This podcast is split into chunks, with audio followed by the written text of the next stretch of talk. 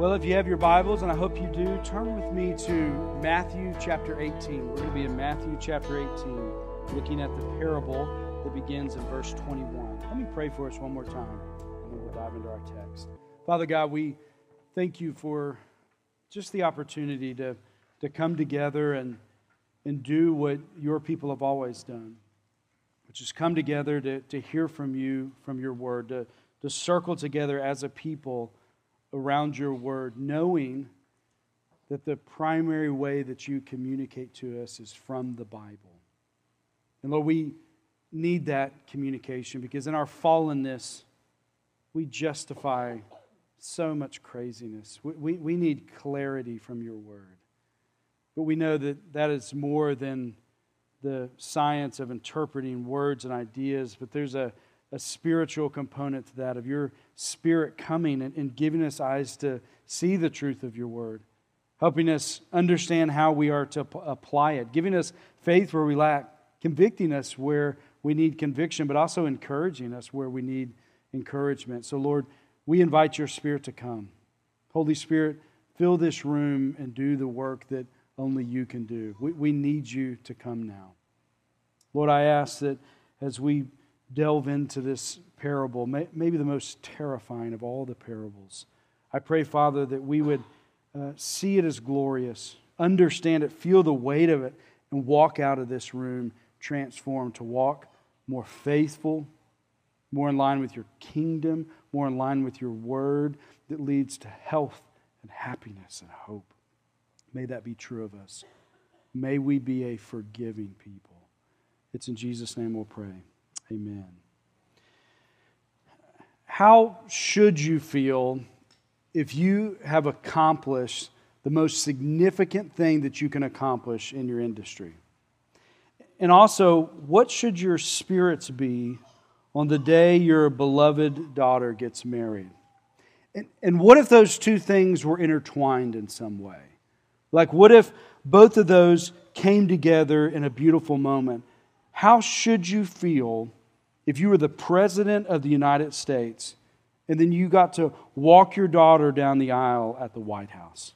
What a moment for President Nixon. In 1971, June 21st, his daughter Teresa married Edward Cox in this beautiful outdoor ceremony in the Rose Garden at the White House. I looked at the pictures this week, and it was beautiful. Lovely ceremony. The flowers looked amazing. The couple was just cute and charming. Those pictures do what good wedding pictures do, right? They just, you know, give you that warm feeling of young love. And it was beautiful, and it was a beautiful day. It was a wonderful moment. Can you imagine what a glorious moment that must have been? How would you feel if you were the President of the United States getting to walk your daughter down the aisle at the White House? President Nixon was a famously bitter person. And people reported that at the reception, he was just venting and spewing bitterness. He was venting about his political enemies. He was spewing about editors who had done him wrong. He was harshly critical of this whole list of people. There were these forces in society that he was just vomiting about. And he had, if you know anything about President Nixon, he kept these lists of people and how they had wronged him so that he could remember to impose revenge upon them. Now listen, I wasn't alive in 1971. I'm certainly no expert on President Nixon, and I don't care to kind of get in all the ins and outs of the perspective of it. And just to give a little balance to my illustration, I looked at pictures, and he looked very happy during the ceremony. Okay, he had a genuine, joyous smile on his face. However, I don't know about you, but I don't want to be spewing bitter anger at my daughter's wedding. Isn't that a sad report? Like, isn't that sad of him that here he was at the pinnacle of politics, and he had this beautiful moment of his daughter's wedding in the Rose Garden of the White House. But when friends cornered him at the reception, what came out of him were these bitter rants. On a day like that, he shouldn't be stuck replaying those wrongs. He should have been enjoying the blessings of this life and getting to dance with his daughter on her wedding day. How do you get unstuck from the trap of bitterness? He clearly was stuck in a trap, wasn't he? How do you get unstuck? How do you move forward from settled anger? Today we're continuing this series that I've titled Battling Bitterness. And bitterness begins with an embittering experience. And listen, the Bible is abundantly clear that you are going to have embittering experiences. If you've lived longer than like 24 months, you know that's true, right? You've had embittering experiences. And I'm here to tell you, you're actually going to have more. There's more that awaits. The Bible is abundantly clear on that this world is fallen, this world is broken, this world is not fair. There are wrong things that are going to happen to you. You are going to have embittering experiences due to the brokenness of this world. And that's where bitterness comes from. But as we've talked about, what we want in this series, and our prayer is to give you 4 tools to battle bitterness when it shows up in your heart. Last week we looked at lament. And lament is this biblical pattern that you see over and over again, especially in the Psalms, where someone lays this hurt before the Lord in this honest, authentic, maybe anguished way. My God, why have you forsaken me? That the person lays that before the Lord, just lays their hurts, lays their anxieties upon Him. That's the first of 2 steps to lament. But then there's a moment. There's a moment before they hang up that prayer, if you will, this yet God moment where there's a turn from the complaints and from the grumbling over the bitterness of the world to the person and the promises of God. There's a moment where they say, yet God, you are ... And you promise ... And that becomes the hope. That becomes how the psalmist is able to move forward. That is the pattern of lament that we looked at last week. When you have that moment, you lay it out before the Lord. But before you hang up, have that yet God turn to Him. Today we're going to look at forgiveness.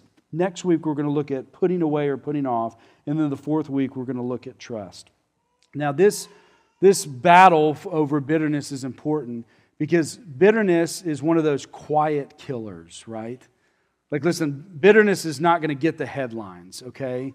It's not one of those scandalous sins, that we read about in the newspapers. But bitterness is one of those quiet killers. It's one of those polite sins. However, it's poison all the same. Bitterness will kill your soul. In fact, it's been said that bitterness is drinking poison, hoping that it will kill your enemy. I think that's a great definition of bitterness. But you might be wondering, well, how do I know that I'm bitter? Well, that's really why I shared the Nixon illustration with you. And I wanted to emphasize the word should in there. Because there's moments where you should be responding a certain way. And if you're not, it becomes this check engine light that something is wrong in your soul. And that was true of Nixon on that day. He should have been cheerful. He should have been happy. This should have been a high moment for him. But it became this check engine light that something was wrong in his soul. Do you have moments like that? Do you have moments where you should be cheerful, but in reality you're replaying all these wrongs in your head? Do you have moments where you should be focused on your work, but instead you're relitigating all those past wrongs? If that's true of you, that's how you know. That's how you know that something is going on in your soul that you need to push into. I promise we're going to get to our text in this second tool in a second, but let me say a couple of things about bitterness before we dive into Matthew 18. Number one, bitterness, again, is the result of embittering experiences. Now, why I think that is so important is because if you're struggling with bitterness over something, I want you to hear me. You're not crazy. And if you come to me and say, listen, I'm struggling over this guy did this, she said that, but his tone was this, I'm going to give it to you. I'm going to say, you're right. Divorce is not fair. Cancer is not fair. You're right. Their tone shouldn't have been that way. You've been wrong. This world is broken, and what you are experiencing is the brokenness of the world. Bitterness comes from embittering experiences. But second, bitterness is defined as settled anger. So it's when we experience the brokenness of the world and we respond in anger. And there's a place for a righteous anger. When someone wrongs you and your instinct is anger, there's a place for that. But what do you do with it? If it just sits like a metal drum on your soul, just seeping poison into your heart, That's the problem. That bitterness is this settled anger, souring your soul. The anger is settled and you're not moving forward from it. And that becomes the solution. You are to move forward from the anger. In that moment, the call is to move forward from it. And these are the four tools that we have. The tool that we have today is forgiveness. If that anger is just settled on your soul, leaking poison into it, brother, the call is to forgive, and better yet, to forgive generously. Look at verses 21 and 22. Then Peter came up and said to him, "Lord, how often will my brother sin against me and I forgive him? As many as 7 times?" Jesus said to him, "I do not say to you 7 times, but 77 times. Peter ends up looking foolish in this, okay? He's the fool in this dynamic here. But before you pile on, Peter, understand his position. Peter was convinced of the need for forgiveness as well as the virtue of forgiveness. Let's start there. So in that way, he's very much like you and me, right? Like Peter would not say, you shouldn't forgive somebody. He recognizes, listen, it's good to forgive. And listen, Peter's position is probably 95% of people's position. Like I've never sat down with somebody and they say, you know what? It's not a good thing to forgive somebody. I've never heard that out of someone's mouth, okay? Everyone I've ever talked to about forgiveness say, yeah, you should forgive. It's right to forgive. And so I would argue that Peter's position is actually our position, and Peter's position, I would say, is a righteous position. You should forgive somebody 7 times. Amen, I'm with you. But Jesus says something more profound, doesn't he? Like, he's talking about, first, certainly the frequency of forgiveness, okay? Really, probably what he's getting at here is 70 times 7, which you get to the number of 490. So he's talking about numbers. He's talking about frequency here, but he's really talking about something more profound. He's talking about generous forgiveness, okay? Let me just be abundantly clear for the math nerds in here. If you got the 490 with the math, you're right. What Jesus is not saying is, okay, you ought to forgive 490 times, but at 491... hold that grudge. He's not saying that. Are we clear on that? He's getting to something more profound. He is saying that, listen, you should forgive generously. And listen, I would argue that if you're like counting the number of times, if math is part of your forgiveness equation, you are not forgiving. Are you with me? Jesus is getting to the heart. Jesus always cuts to the heart. He's calling Peter to forgive generously. He's saying, listen, forget the math. Forget the past. Forget the yeah buts of the levels of the wrongs. Jesus is calling us to forgive and to forgive generously. There shouldn't be any more yeah buts to our forgiveness. Forgive generously. Okay, but what is forgiveness? I think the best definition I found is canceling debt. Like when someone wrongs you, they owe you something. They've taken something from you and they owe you something. They're in your debt. And when you're bitter, when your anger is settled, you're holding on to that debt. In other words, your inner lawyer is just kicking into high gear and you're setting up all these scenarios that if they don't do this, then you're not going to do this. But if they do this, then I'm going to get my pound of flesh here. All that's going on. You're holding on to the debt. So lack of forgiveness is conditional and it's contractual. Forgiveness is wiping the slate clean, wiping the ledger clean. It's just done. You're saying, listen, you don't owe me anything anymore. That's what forgiveness is.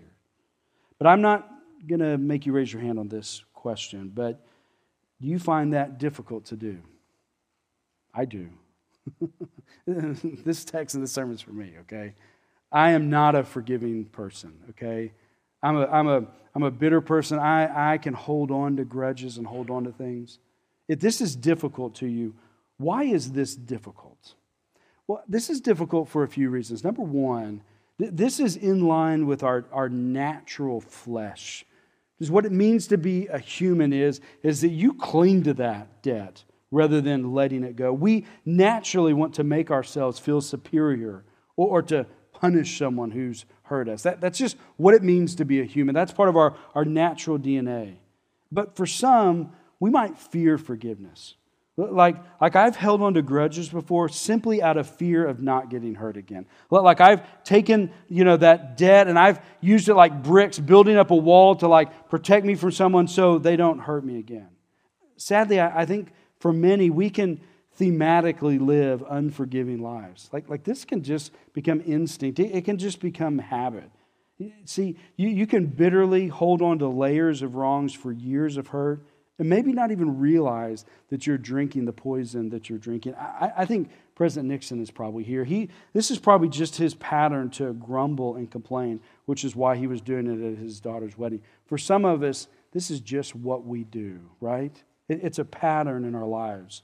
So forgiveness can be difficult for all these reasons. But what Jesus is outlining here is a better way. He's going to put this in the next verse in the context of the kingdom, which means that this is how we are to live according to the kingdom. We are to live this better way. And this better way means that it leads to happiness, it leads to health, it leads to hope if we would follow this path. We are to generously forgive. What does it mean to generously forgive? Well, a few things. I think it means to live according to Jesus' way means that we are quick to forgive.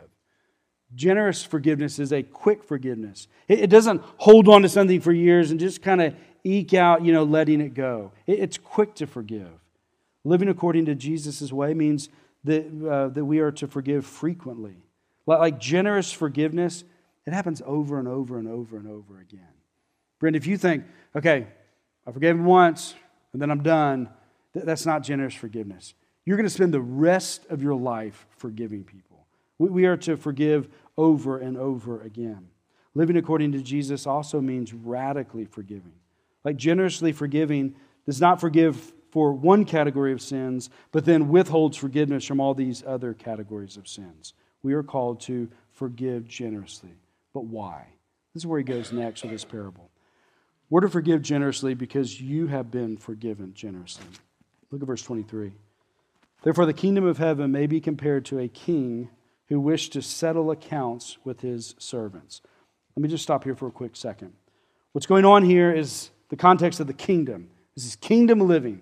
This is what it looks like to live according to the ways of Christ. This is how Jesus wants you to live. If you go this way, it leads to a happier, more fulfilled, more beautiful life than if you go another way. The person who is generous with their forgiveness, it leads to a happier life versus the one who holds on to the grudges. So lack of forgiveness is the opposite of kingdom living. And further, if you're unforgiving, it's a mark here of worldly living. You see, people who don't forgive, they're not citizens of the kingdom of God. Do you need to let that set for a second? That's what he's going to say here. He's going to call you to a better way. He's going to call us to happiness, to fulfillment, to beautiful lives of kingdom living. But if we live another way, he's saying you're part of another kingdom. Look, the gist of the parable is that God has generously, eternally, and unconditionally forgiven you. That moment when you repented and believed and were converted and born again, that's what happened. He forgave you generously, eternally, and unconditionally. And he did that so that you can now generously, eternally, and unconditionally forgive other people. Verse 24, when he began to settle, one was brought to him who owed him 10,000 talents. And since he could not pay, his master ordered him to be sold with his wife and children and all that they had as payment to be made back. 10,000 talents is a ridiculous, incalculable amount of money, okay? You probably don't know, but a talent is the highest currency denomination in the Roman Empire at the time.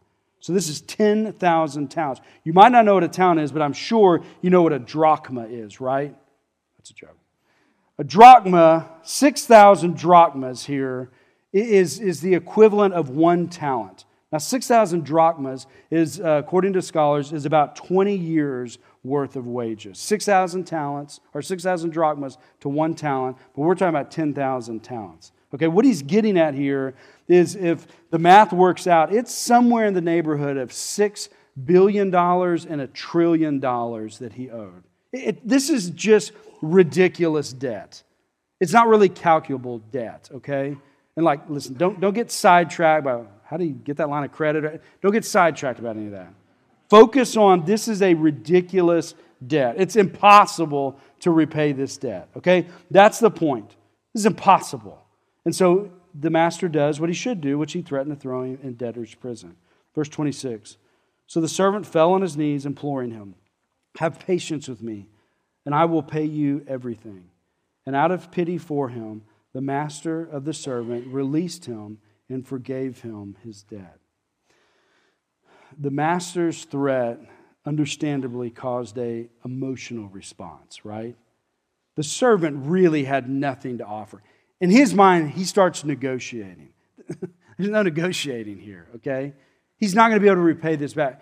He could live, 100 years, he's not going to be able to pay this back, okay? But he realizes that, and he gets emotional. He gets scared. And so what he does from his heart, he starts speaking heart language to the master, right? Out of fear, he's fearful of this. He's been threatened. And so he asks for patience. He asks for more time.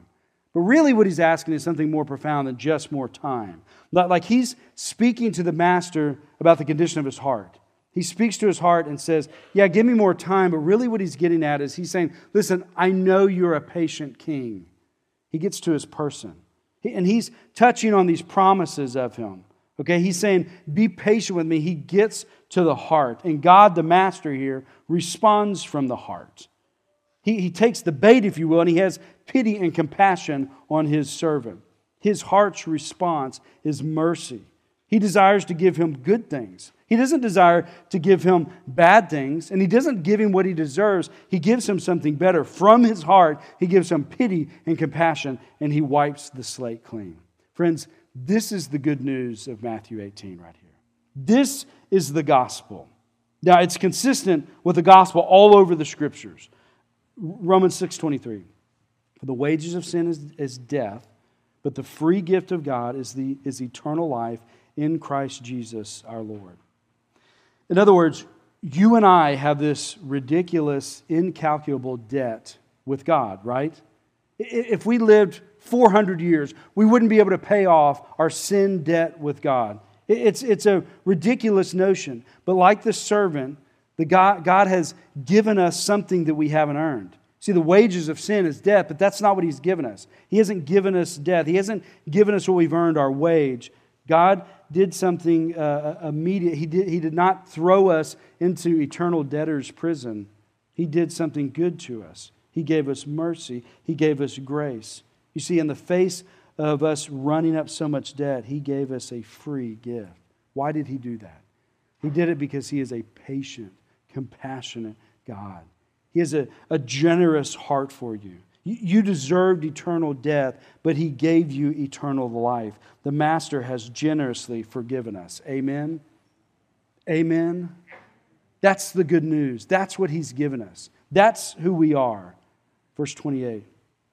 But when that same servant went out, he found one of his fellow servants who owed him 100 denarii. And he seized him and began to choke him, saying, pay me what you owe. So here's this servant, owed an incalculable amount of money, generously forgiven. Someone else comes along and owes him money as well. Scholars estimate that 100 denarii, it's the equivalent of about $12,000, or maybe it's up to $20,000. Now, in my world, that's a lot of money, but it's not $6 billion, right? Like, listen, $20,000 isn't the point. $6 billion is the point. The context, the comparison is the point. The comparison's ridiculous, right? Verse 29. So his fellow servant fell down and pleaded with him. Look at the parallel here. Have patience with me and I will pay you. He refused and went and put him in prison until he should pay his debt. The parallel is clear, right? Verses 29 and 30 it's amazing the parallel from verses 26 and 27. In both instances, the servants fell down, pleaded. The first servant was given patience. They both asked for patience, but the second servant was not given patience because the second servant, he was dealing with somebody who had this angry heart, embittered heart, and as a result, he was thrown into debtor's prison. Now listen, at one level, don't you get it? $20,000, probably not going to pay you back. Like, you probably want to choke him out too, right? Like, at some level, you get it, right? But the comparison is the $6 billion. 31. When his fellow servants saw what had taken place, they were greatly distressed, and they went and reported to their master all that had taken place. Then his master summoned him and said to him, "You wicked servant, I forgave you all that debt because you pleaded with me. And should you have had mercy on your fellow servant, as I have had mercy on you." The servant was distressed about the $20,000, but his fellow servants were distressed about the context of the $6 billion. This is shocking bitterness, right? Like, this is a shocking unwillingness to forgive a debt. And this is in the right categories here. The master puts it in the right category, verse 32. He calls him a wicked servant. If somebody's been forgiven $6 billion but won't forgive $20,000, it's wickedness. This is an evil moment. This is evil. Not forgiving someone generously is evil when you've been forgiven so much. Verse 34 and 35. And in anger, his master, he's no longer patient, and in anger, his master delivered him to the jailers until he should pay all his debt. So also my heavenly Father will do to every one of you if you do not forgive your brother from your heart. The parable ends with the master losing patience, judging the bitter, unforgiving servant, and tossing him into jail. The point of the parable is pretty clear, isn't it? If God has forgiven you generously, you are also to forgive generously. If you've been forgiven a $6 billion debt, he's calling us to forgive a $20,000 debt. $20,000 debt hurts, right? That one hurts, but the context is the $6 billion. Friends, he's calling you to forgive generously because you've been forgiven generously. We're in this series on how to battle against bitterness. And my prayer is that you see that forgiveness is how you battle. Remember, being bitter and unforgiving, it's like drinking poison, hoping it kills your enemy. You see, lack of forgiveness, it ends up souring your own soul, not really hurting the one that hurt you. So whenever someone hurts you, you really are at this crossroads, right? When you face the brokenness of this world, you're at a crossroads of either becoming embittered and bitter or forgiving that person. That's the crossroads that you're at. And bitterness is this unmoved anger where it just sits on you, just leaking poison into your heart, souring your soul, and you can't move forward from it. But forgiveness, it's not holding the debt against someone anymore. It's admitting, okay, it was wrong. It's acknowledging that it hurt you, and then releasing it so that you can then move forward. Forgiveness is how you battle bitterness. Now, if you're like me, you might be asking, okay, how do I forgive? Well, let me close with 4 steps on how to forgive. Number 1, ask God to change your heart. If you're struggling to forgive, ask God to change your heart. Jesus' parable, it's meant to give you this aha moment. Aha moments are all about changing our heart. Jesus always cuts to the heart, and all of life kind of emanates out from the heart and from the soul. And as a result, the point of the parable is meant to change your heart. It's meant to soften you. When your heart is soft, then you become controlled by the gospel and the truths of the gospel, and you're then able to forgive. So the gospel is that Jesus has forgiven you $6 billion. And when you just let that sit on your heart and on your mind, that then softens you and enables you then to forgive someone else. Listen, the way that happens is that comes from a sermon like this, letting it really marinate in your thoughts and in your soul. It comes from just humbly receiving counsel from a close Christian friend. It comes from studying the Scripture on your own and just really trying to apply it. It comes from really from fervent prayer, asking God to change your soul. What wrong are you still angry about? And does your heart need to change about how you feel about it? Friend, ask God to change your heart. Number 2, release the debt through prayer. Forgiveness is no longer holding someone's offense against them. You have to release the debt. And one way to think of this step is categorical. Like, categorically forgive them. Meaning, pray a prayer to God, something along the lines of, okay, God, he has sinned against me. It hurt me. It's made me angry. It was wrong. I've been holding it against him. I know I have to forgive him. Now I want to release this debt from him. I want to forgive him. Help me forgive. That's categorically releasing someone from the debt through prayer. But third, reconcile the relationship if possible. Categorically release them from the debt, and then take that step of reconciling the relationship if possible. Listen, true forgiveness needs to move from categorical to relational.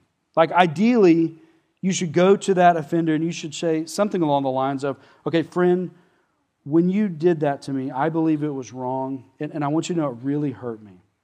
And I've really struggled with being angry with you about it. In fact, I've been holding on to that anger, and I want you to know that I forgive you, and I'm not holding that against you anymore. And I pray that you can forgive me for the anger that I have held for you, and I would love for our friendship to be reconciled. Now, sometimes when you do that, that person is going to receive it. And they're going to confess their sin. It's going to be that aha, Holy Spirit moment where they say, you know what? You're right. I shouldn't have done that. Will you forgive me for it? I need to ask you for forgiveness. I also want to be reconciled. You end up being reconciled. God is glorified in these glorious ways, and the relationship is closer. Sometimes that happens. That doesn't always happen, right? You see, we know that's not always the case. And just to be clear, in Jesus' parable here, that's really not what happens, right? That guy, in the end, he's judged accordingly. Further, there's relationships that you're not going to be able to reconcile, okay?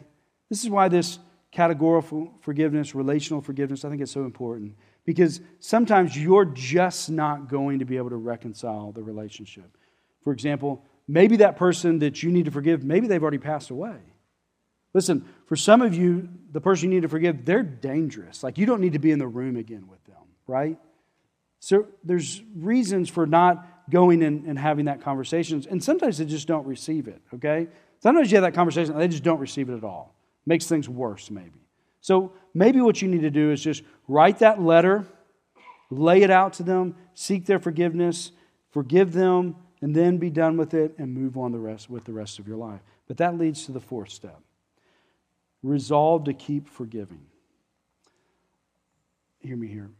You are a human being. You are imperfect, you are fallen. And what that means is you can go through this process of categorically forgiving someone, relationally forgiving someone, and then you're still going to remember the hurt. It's still going to wake you up in the middle of the night, and you're going to remember again. That something's going to happen, and it's going to draw you back to what they did. Maybe they're going to do it again. You're going to start putting walls up again. You're going to remember it all, and it's going to draw you back. Here's the best advice that I can have for you. Resolve to keep forgiving. Typically what's going on there is the hurt is hitting you at deeper levels. And really all the counsel I have for you in that is just forgive them again. If don't get sidetracked with the noise of, well, maybe I didn't forgive them. Don't mess with all that. Just say, I did forgive them. I forgive them categorically. I'm remembering again. It still hurts. It's hitting you at deeper levels maybe. Just forgive them again and roll over and try to go back to sleep. Just keep forgiving them. Resolve to keep forgiving them. And hear me, that costs something. Forgiveness costs something. And continuing to resolve to keep forgiving, that costs something. But I'm telling you, that's better than the bitter life.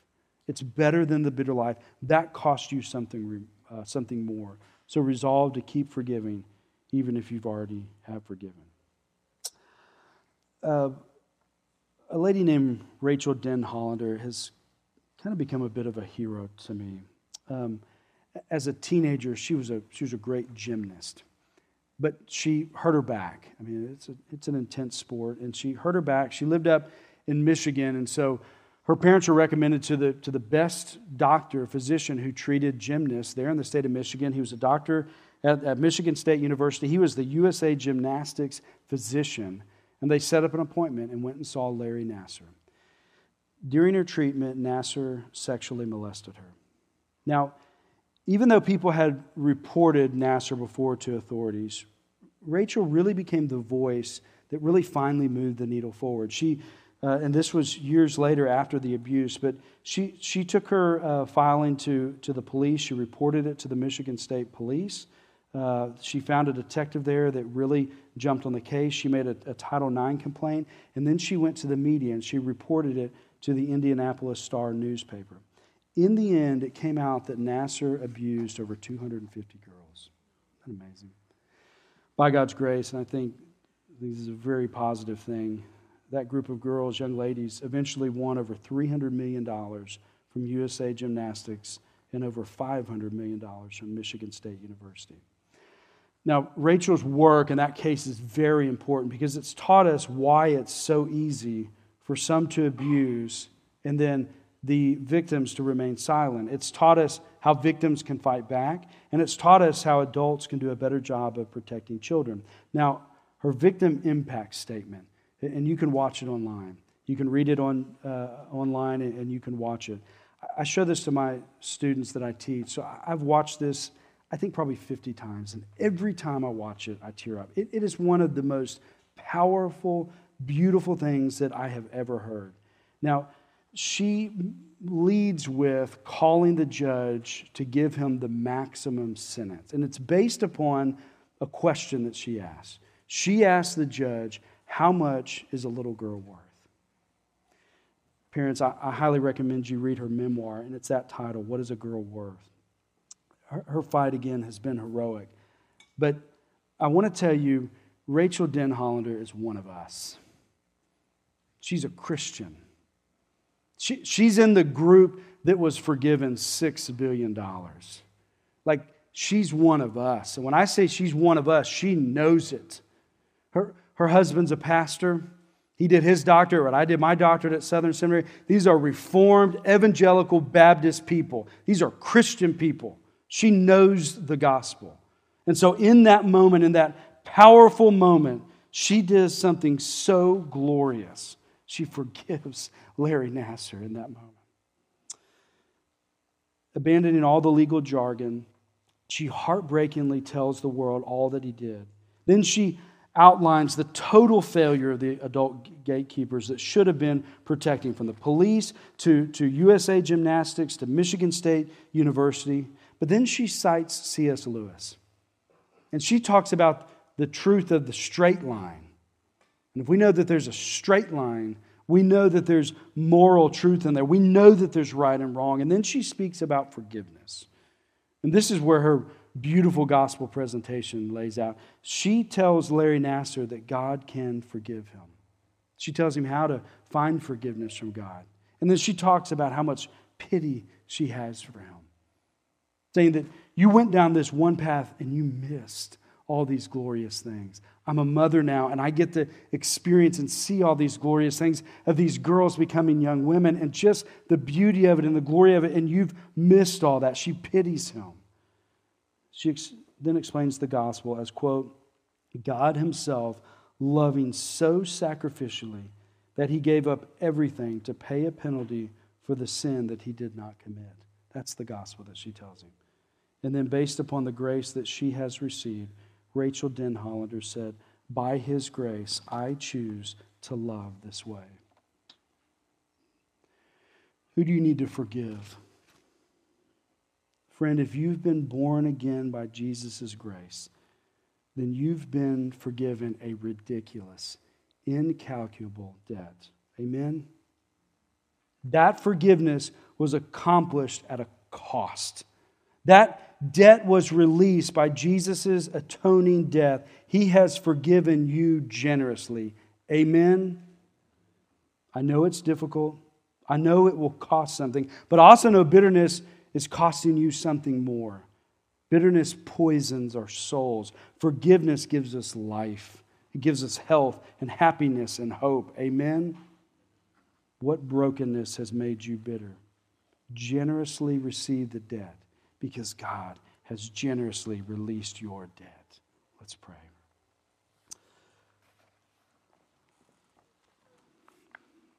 Father God, I hate this passage and I love it all the same. This passage is so terrifying. It's so beautiful. It's so hard and so easy. It's so profound. Thank you for your word. For those of us who've been born again, Father God, we thank you for the ridiculous debt that you've canceled. It cost you something. And Lord, we're going to spend eternity praising you for it.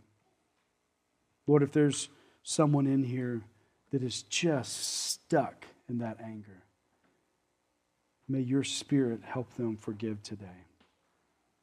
Lord, if there's someone in here, and maybe they think they're a Christian, maybe they've thought they're a Christian and just assume maybe they are, but maybe they identify with that servant more than they really want to admit. Lord, if someone in here maybe thinks they're converted, but they're really not, their life is not marked by that forgiveness, Lord, may this be the day that they come to you. Lord, may we be a forgiving people. It's in Jesus' name we pray.